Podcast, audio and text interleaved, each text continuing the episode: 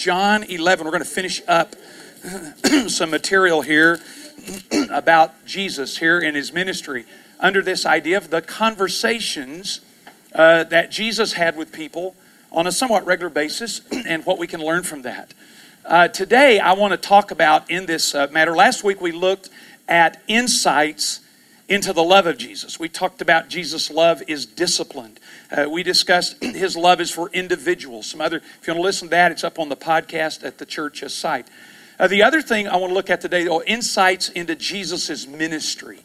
Insights uh, into Jesus' ministry. You know, life is often a, a series of learning to get insights about life. You know, it's one thing to see things happening, I, another thing to receive insight. I, I was telling myself here a little bit, I, I'm a fairly uh, structured person.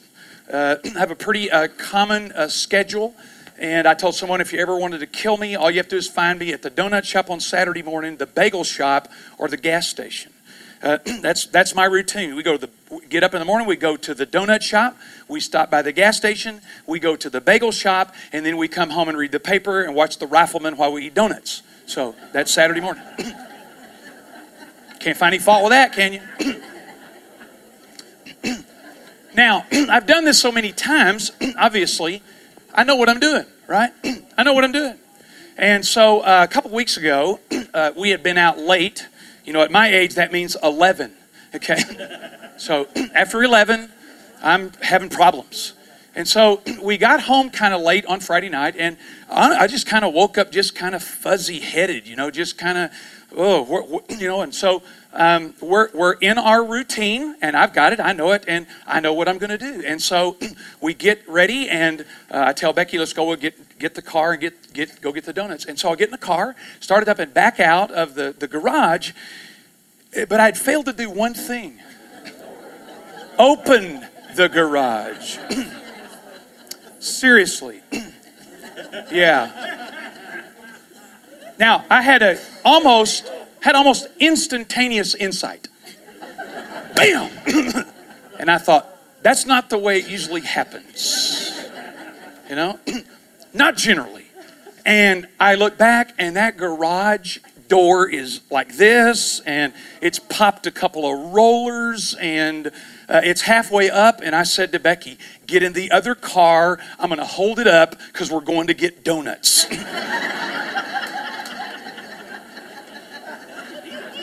commitment or insanity. yeah. You know, we've done this for so long. We now have, I've had an insight. We have now a new program on Saturday morning. When we are walking out of the washroom door, you'll hear these words Open the garage, Cliff. Open the garage. Yeah. No, I'm starting to say it so I hear it. Open the garage. Terrible way to get insight, isn't it? Uh, have had no other problems since then. Found a wonderful guy to come fix it. Uh, but we get insights throughout life. You know, a couple of my friends said, You probably shouldn't tell that because nobody's ever going to come back to Sunday school. and I thought, Well, run, run, run the possibility. Um, so, uh, uh, this uh, uh, idea of getting insight through life, uh, through experiences like that, I, I honestly believe that there really are some uh, fairly interesting insights to Jesus' ministry here. That it, we read it and we see it, but if we'll slow down a little bit here, if we'll, we'll look at it a little closer, I, I want to suggest to you there are. So, look here in John chapter 11. I'm going to begin where we kind of ended in this discussion at verse 16 about uh, insights into the love of, of Jesus. Therefore, after uh, Jesus had waited, his friend is sick, he doesn't go, he waits. Jesus tells him why, what he's up to. Therefore, Thomas, who is called Didymus, said of his fellow disciples, Let us go so that we may die with him. Now, remember this, this, this guy, we'll look at him later, but this guy's a different kind of a reputation. So when Jesus came, he found that he, uh, Lazarus, had already been in the tomb four days. Now, Bethany was near Jerusalem, about two miles off, and many of the Jews had come to Martha and Mary to console them concerning her brother. Martha, therefore, when she heard that Jesus was coming, went to meet him, but Mary stayed at the house. Martha said to Jesus, Lord, if you had been here, my brother would not have died. And even now, I know that whatever you ask of God, God will give you. Jesus said to her, Your brother will rise again. And Martha said to him, I know that he will rise again in the resurrection on the last day. But Jesus said to her, I am the resurrection and the life. Now, that's one of Jesus' I am statements we've been working through there. So you might want to just underline that. That's another one of those. Ego eimi. I am the resurrection and the life. He who believes in me will live, even if he dies. And everyone who lives and believes in me will never die. Do you believe this? She said, Yes, Lord, I've believed that you are the Christ, the Son of God, even he who comes into the world. And when he'd said this, she went away and called Mary, her sister, saying secretly, The teacher is here and is calling for you. And when she heard it, she got up quickly and was coming to him. Now, Jesus had not yet come into the village, but was still in the place where Mary and Martha met him. Then the Jews who were with her, Mary, in the house and consoling her, when they saw that Mary got up quickly and went out, they followed her, supposing that she was going to the tomb to weep there. Now, you might want to just, we're going to come back, but the word weep there, you, just, you might want to underline it. Therefore, when Mary came where Jesus was, she saw him and fell at his feet, saying, Lord, if you'd been here, my brother would not have died. Now, it's interesting. She, she says exactly the same thing that Martha said. We're, we're look at that. And when Jesus therefore saw her weeping, and the Jews who came, he also wept or was weeping. He was deeply moved in spirit and was troubled. And he said, Where have you laid him?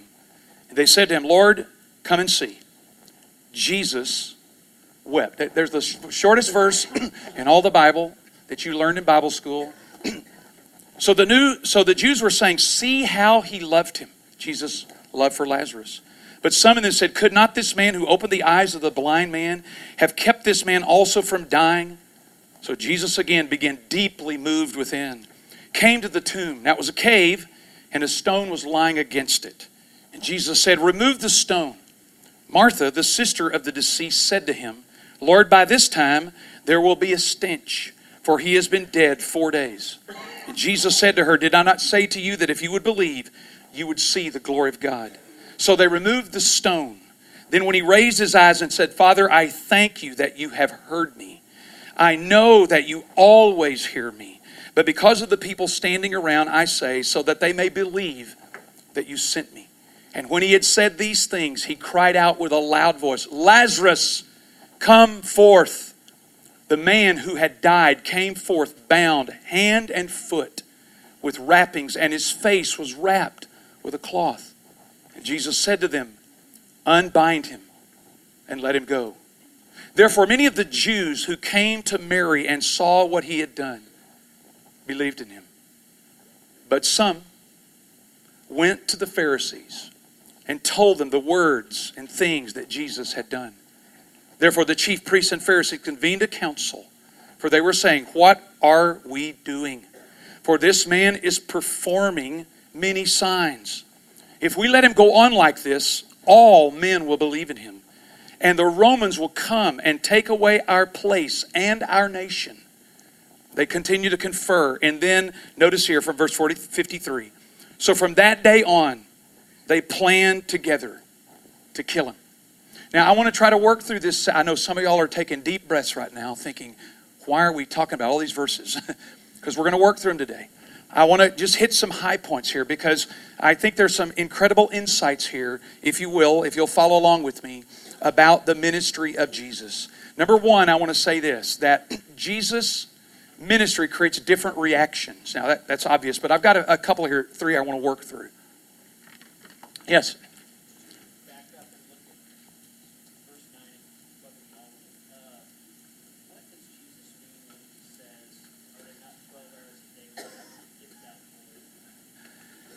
Can I, I'll give you a short answer on that, uh, uh, Stuart, is this that Jesus seems to be, as I, I look at the context here, that he is su- uh, suggesting because he's saying, We're not going to go now, but we're, we, we weren't going to go at first, but we're going to go now.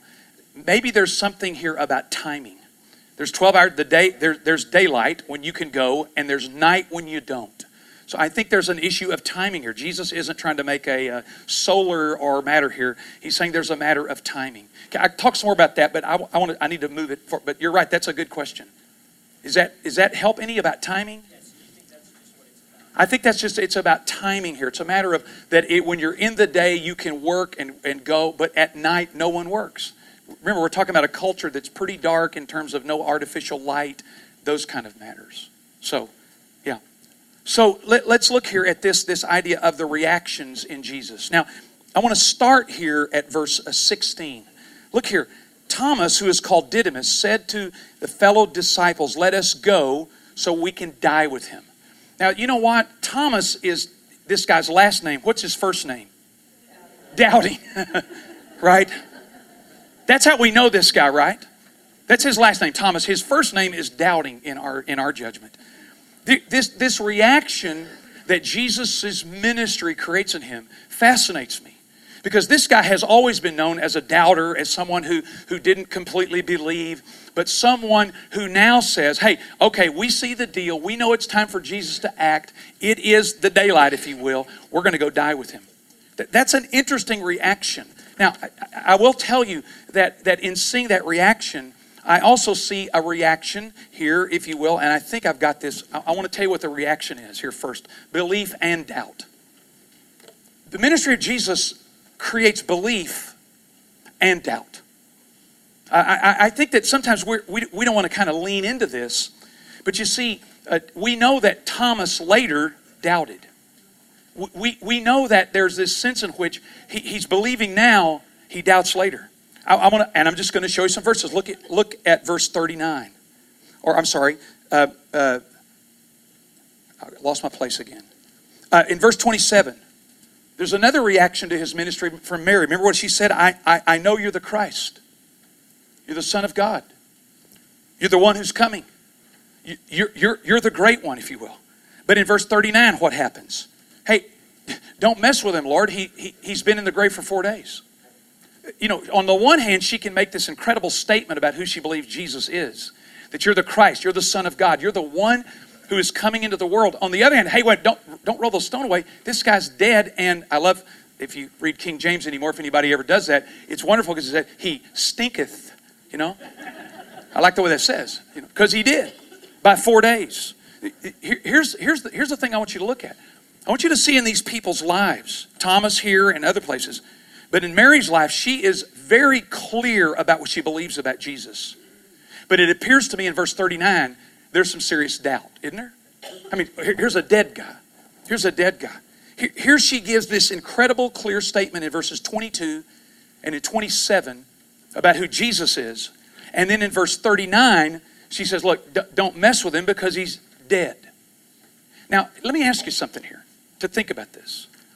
In the life and ministry of Jesus, it's my opinion here that what Mary illustrates for us, and at least helps me with, is this is that any follower of Jesus that takes the ministry of Jesus very seriously is going to deal with belief and doubt in alternating ways. You with me? I, I, don't think anybody that takes seriously the ministry and life of Jesus would ever say that I've never doubted or that I've never had any questions, or, or, I've never had any concerns about this. I'm always a little worried about people that don't have what I would call some healthy doubt about what this man claims to be and what he claims to be able to do. Mary is somewhat doubtful here in 39, even though she's had this incredible, if you will, confession of who Jesus is. There's a sense of doubt. There's a sense of is you, you know, and, and we want people to be all or one, don't we? All or one. You're either all faith or and no doubt, or you're just doubting and you're not you're not believing. Can I show you a couple of passages here I want to ask you to consider about this this matter about the reaction that Jesus sometimes creates is belief and doubt. Look at Matthew 28 real quick. We're just going to look here. I, I just see in Mary and Martha this principle, this idea. Look at Matthew 28. After Jesus has risen from the dead. after Jesus has risen from the dead and his ministry in life creates faith. Look here at Matthew 28, verse 16. But the eleven disciples proceeded to Galilee to the mountains where Jesus had designated. When they saw him, they worshiped him. But what? Some were doubtful. Hey, listen, let me tell you something. At least in my life, some of the things that Jesus does and some of the things that Jesus says causes me a little pause. I, I didn't say unbelief. The Bible seems to, to deal with unbelief in a different way. Unbelief is a determination not to believe. Doubt is, can this really be true? I mean, we've been Christians too long, probably, you know. We read this stuff as if it was just like, you know, no big deal. We, we, we read this stuff, we're so accustomed to it. But I see in Martha, what I see in the Bible, is this clarity of who Jesus is, who I believe you are, but then when life starts coming in, also some doubt. Can he really do this? Can he really pull this thing off? And I personally think that we do harm to people when we don't, when we're not honest about this to say, doubt's okay. It's okay to have doubts at times. Get more information. Spend a little more time studying. Talk to other people. But when we don't allow people to face their doubts and their concerns, I think we do terrible harm to them. Look here, another one. Look, look at Luke. Look at Luke chapter uh, 24. Does that make sense? Luke 24. I, this is one of my favorite verses in all the Bible. I know Marty says that every week. You know, he's, he's lying, but, you know, this really is. I mean, this really is. In, in chapter 24, verse 36, uh, while they were telling these things, Jesus himself stood in their midst. Verse 36, and he said to them, Peace be to you. But they were startled and frightened and thought that they were seeing a spirit. And he said to them, Why are you troubled? And why do doubts arise in your hearts? Now, look, they're seeing the resurrected Jesus here, okay? Why do you have doubt? See my hands, my feet, that I myself touch me and see, for the Spirit doesn't have flesh and bones. You, you see that I have. And when he had said this, he showed them his hands and feet. And while they still could not believe it, why? New American Standard says, because of their joy. Look at that. I can't believe this. Why? Because of their joy. Listen, the gospel ought at times to stun us to some level of doubt. If it is true, and the way it says, it ought to occasionally, not every time, stun us in some doubt to say, wait a minute. I've said it this way Dr. David Martyn Lloyd-Jones, who was a great preacher in uh, England, made this statement when he says, When you preach the gospel, if the result of the answer uh, of preaching the gospel isn't, hey, that sounds wonderful and that's great, but that is too good to be true. He said, if you don't get that response, you haven't preached the gospel. We've been Christians too long, hadn't we? we read this stuff and it just blows over us and flows over us instead of thinking, wait, as my dad would say, a minute here to say, this thing is so amazing. What? It says that they could not believe because of joy and amazement. How about that? Listen, the ministry of Jesus ought to, every once in a while, stun us a little bit. It ought to be like Mary, where we've got our theological ducks in a row, where we understand who Jesus, we're going to come back and look at that, where we see how Jesus is and who he is and what he said, and yet we go, Oh, come on. Is that true? Can that all be true and real? Anybody with me on this? Do you ever have this sense? I, I just want to say to some people, I don't know, but I want to say to some people here that struggle with doubt occasionally. It may simply be because of the incredible nature of the ministry and the life of Jesus. Hallelujah, right? It just may be that. It just may be that this isn't as simple and as easy and just get your head cranked around it, but to begin to say, this, if, this, like C.S. Lewis said, if this isn't true, then just forget about it. He said, the one thing the gospel can't be is moderately important. If it is true, it can be anything but moderately important. And so we see that. Now, now, let me give you one more. I'm just going to show you the early church. Look at Acts chapter 12 real quick. Acts chapter 12. This is, again, one of my, one of my favorite verses. You've heard that a few times, haven't you? Acts chapter 12, let me tell you the story real quick.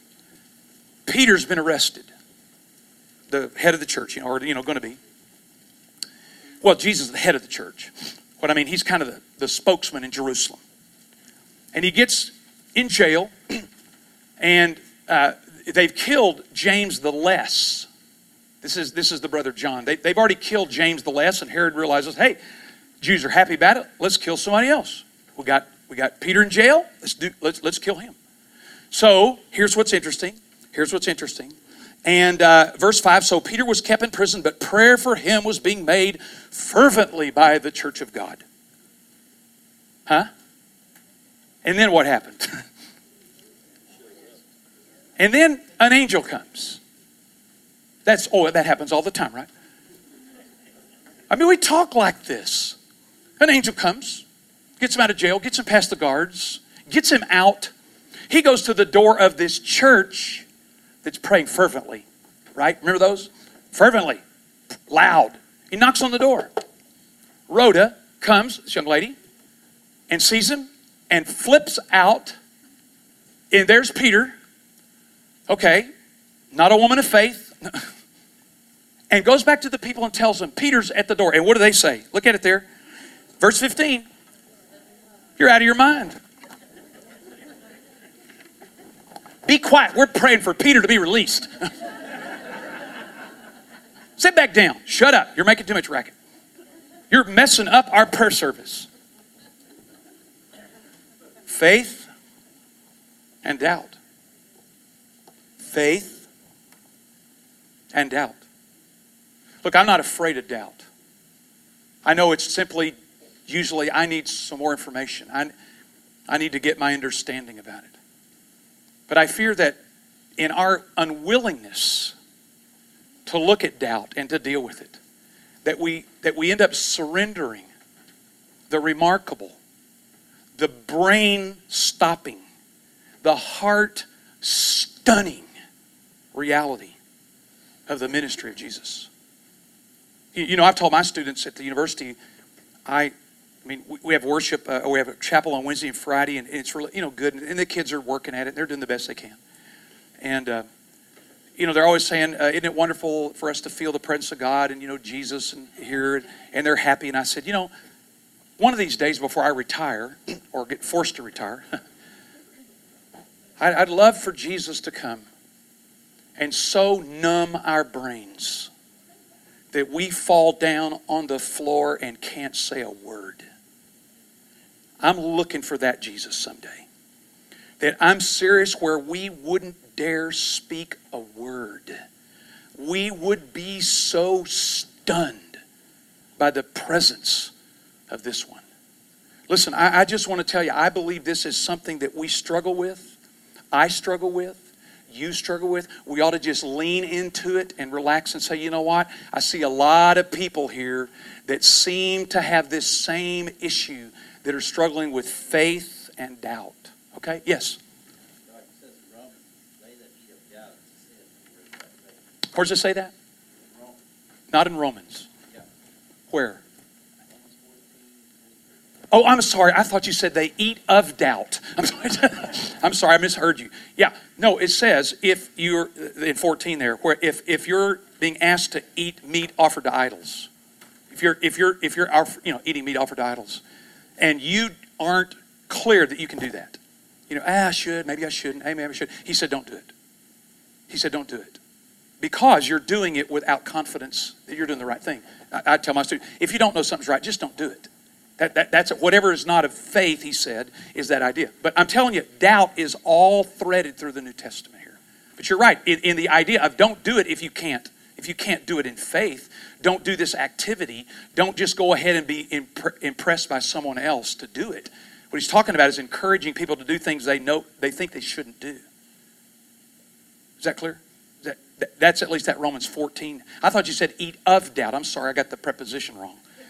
okay, I want let, us look here. so, second is belief. Now in John 11 45, it's obvious. In 1145, there is this idea that after seeing this, many believe. There are many who believe. And that's pretty easy to understand, pretty simple. Because it says right there, therefore, many of the Jews who came to Mary and saw what he had done believed in him. I just want to draw your attention to something here, real quick, move on.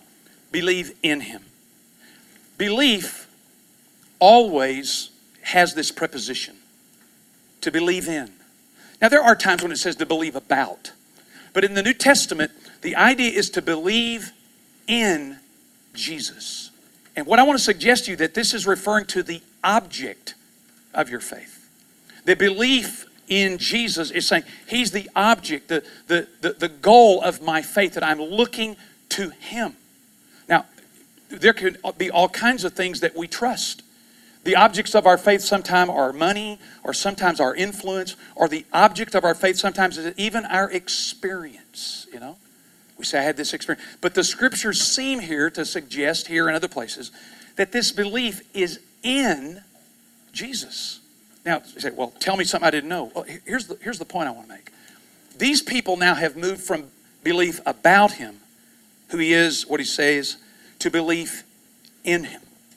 If they believe in him, I believe they will do what he says. If they have belief in him, they will trust him to the extent to follow him. I tell my students this if I told you I'll take you to Ted's at noon for lunch and you believe in me, what will you do?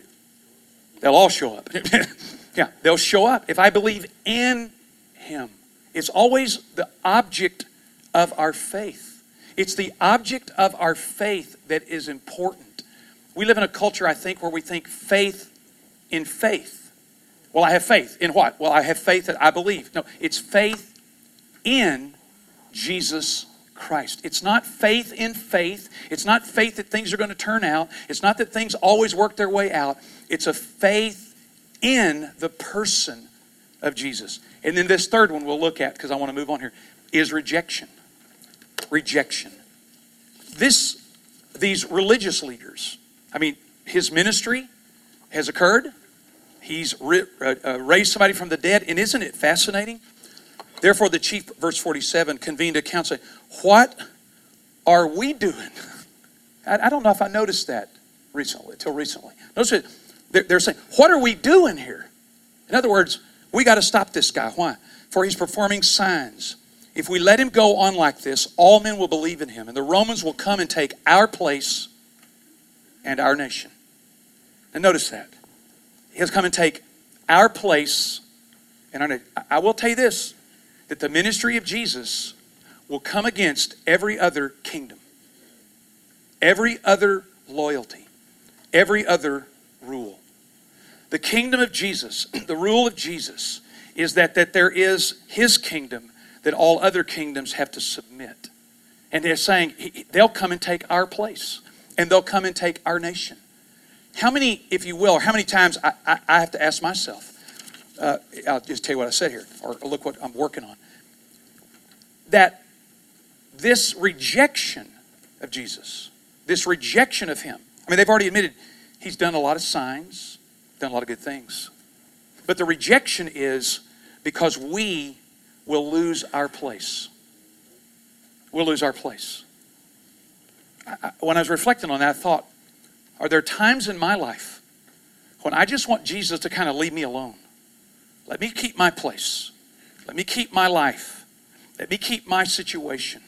Instead of saying, look, it, it's your kingdom, it's your rule, it's your world. They're concerned about taking their place. You know, I, I read a story uh, some years ago about this idea of, uh, uh, of, of just holding on. You know, just, just not letting go.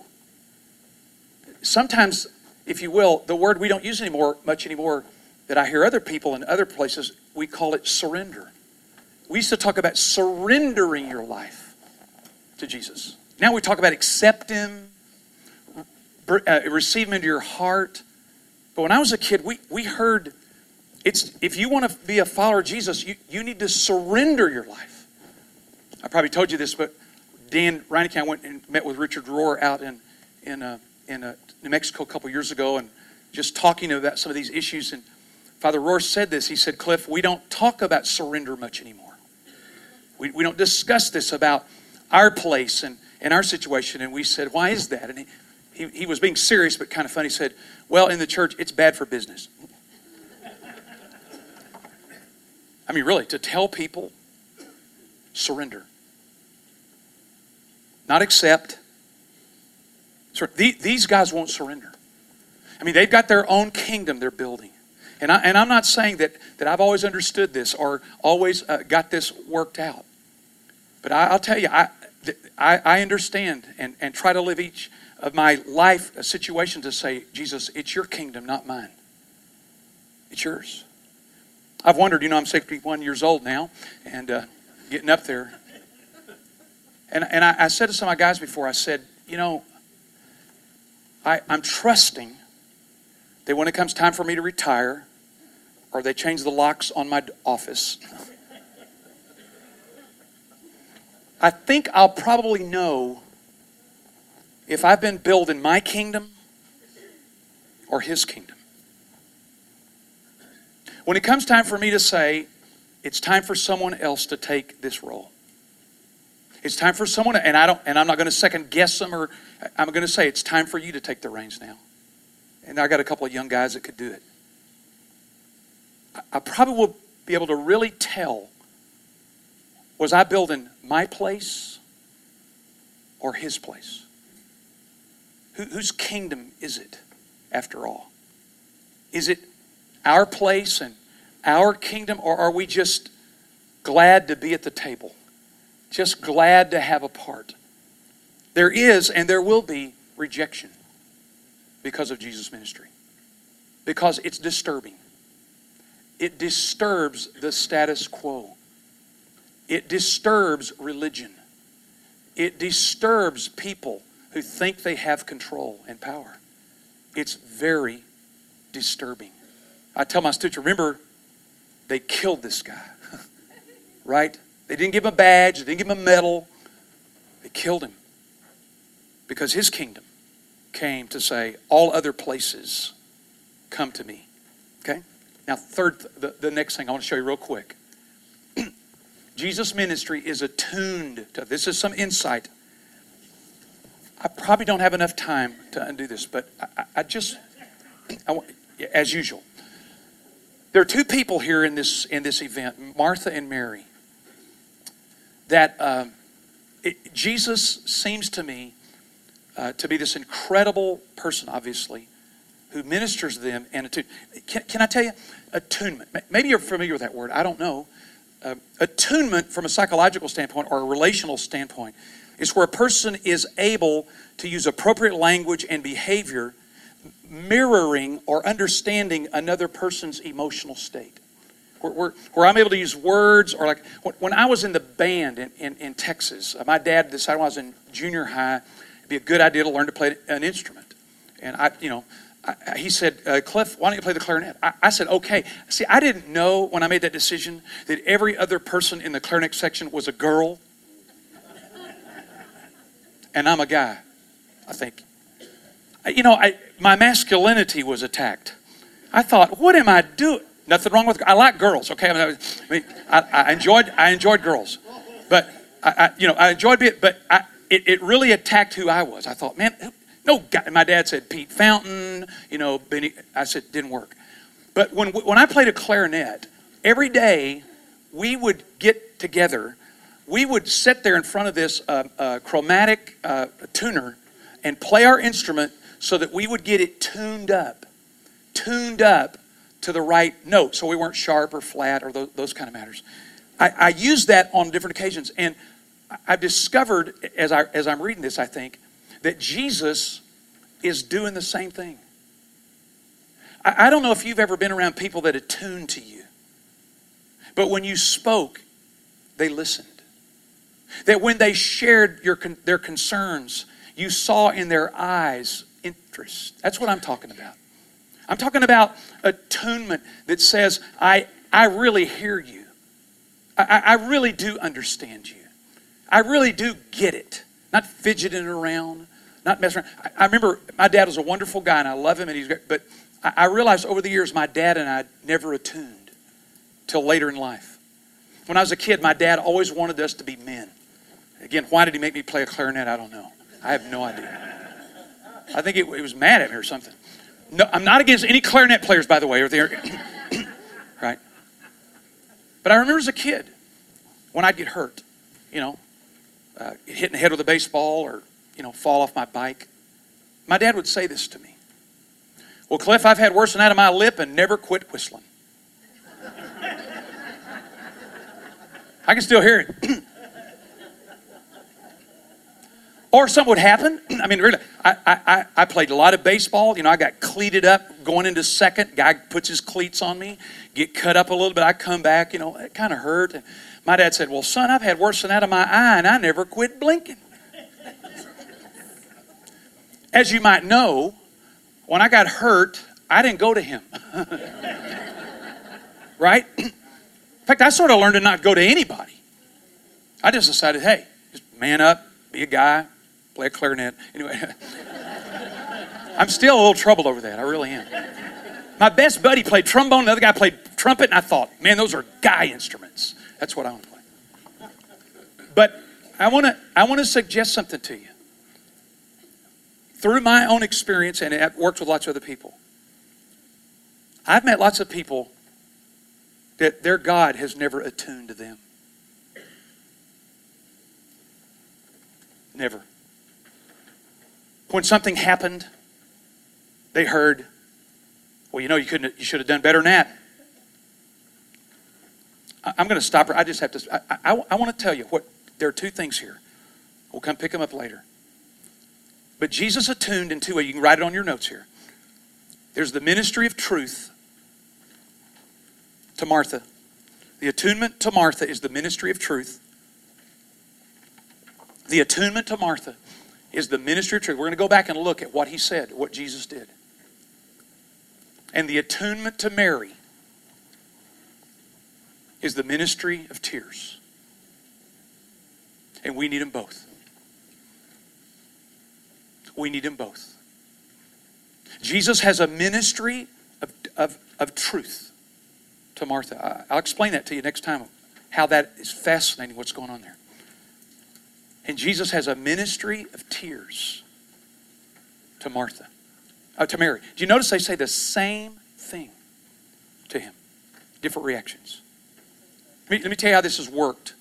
I, I want to just ask you to think this is too big. I'm just not going to run over. I'm going to let you go to church today. Some years ago, so for you, you, got, and some of you know this, but I, I just want to remind you again. I, I, have a real phobia about needles. I don't know where I got. Well, I do know where I got. When I was in the fifth grade, this nurse starts dragging this needle in my brother's arm, and I walked over to her like that, and she said, "You're not doing that," and I said, "And you're not doing what you did to my brother." I told her. I mean, I talked back to doctors when I was in the fifth grade. Imagine that. So when she stuck me, I went like that and just about bent it to a fish hook passed out. Anyway, so I've had this real aversion to needles. About 15 years ago at Mid America, we were having a blood drive. Now, God bless you if you give blood because I'm telling you, you can read the newspaper through that needle.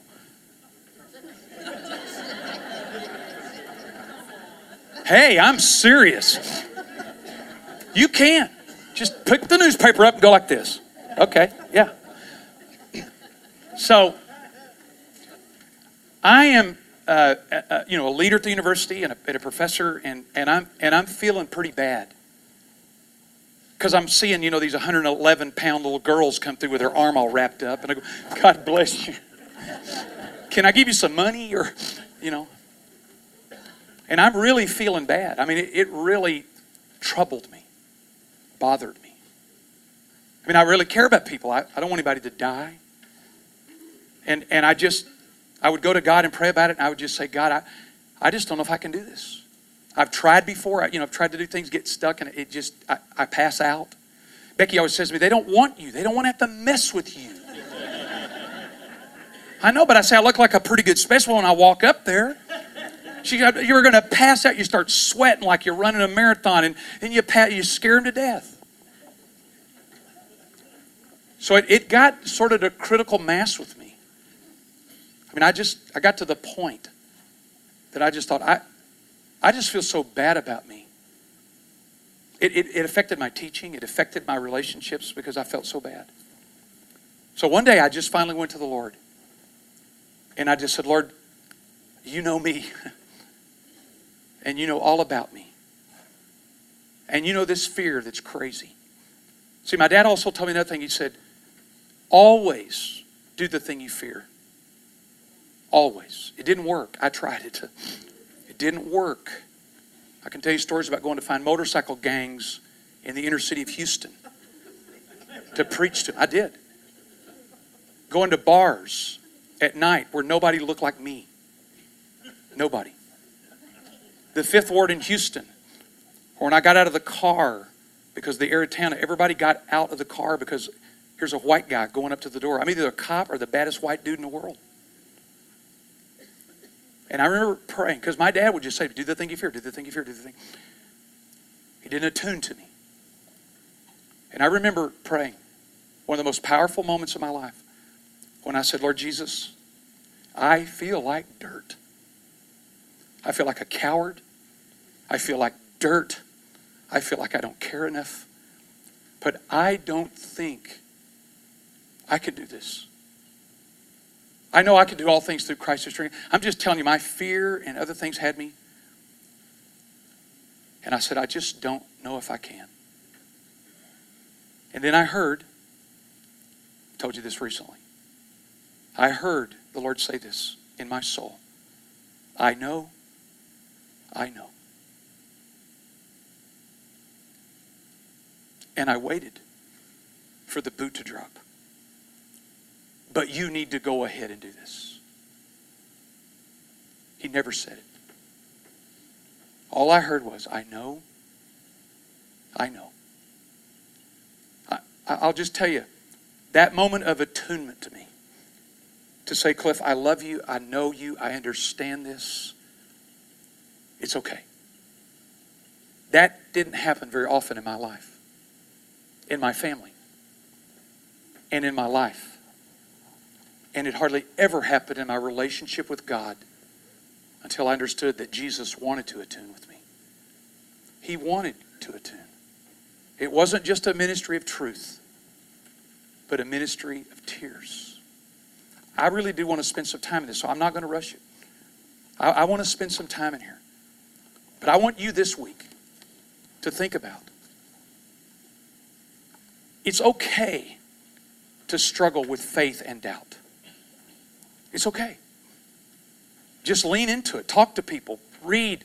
Ask for help. But don't beat yourself up because you have some doubts, because you've been stunned by the goodness of the gospel, because it just knocked the breath out of you when you say, Is it really true? This? Come on.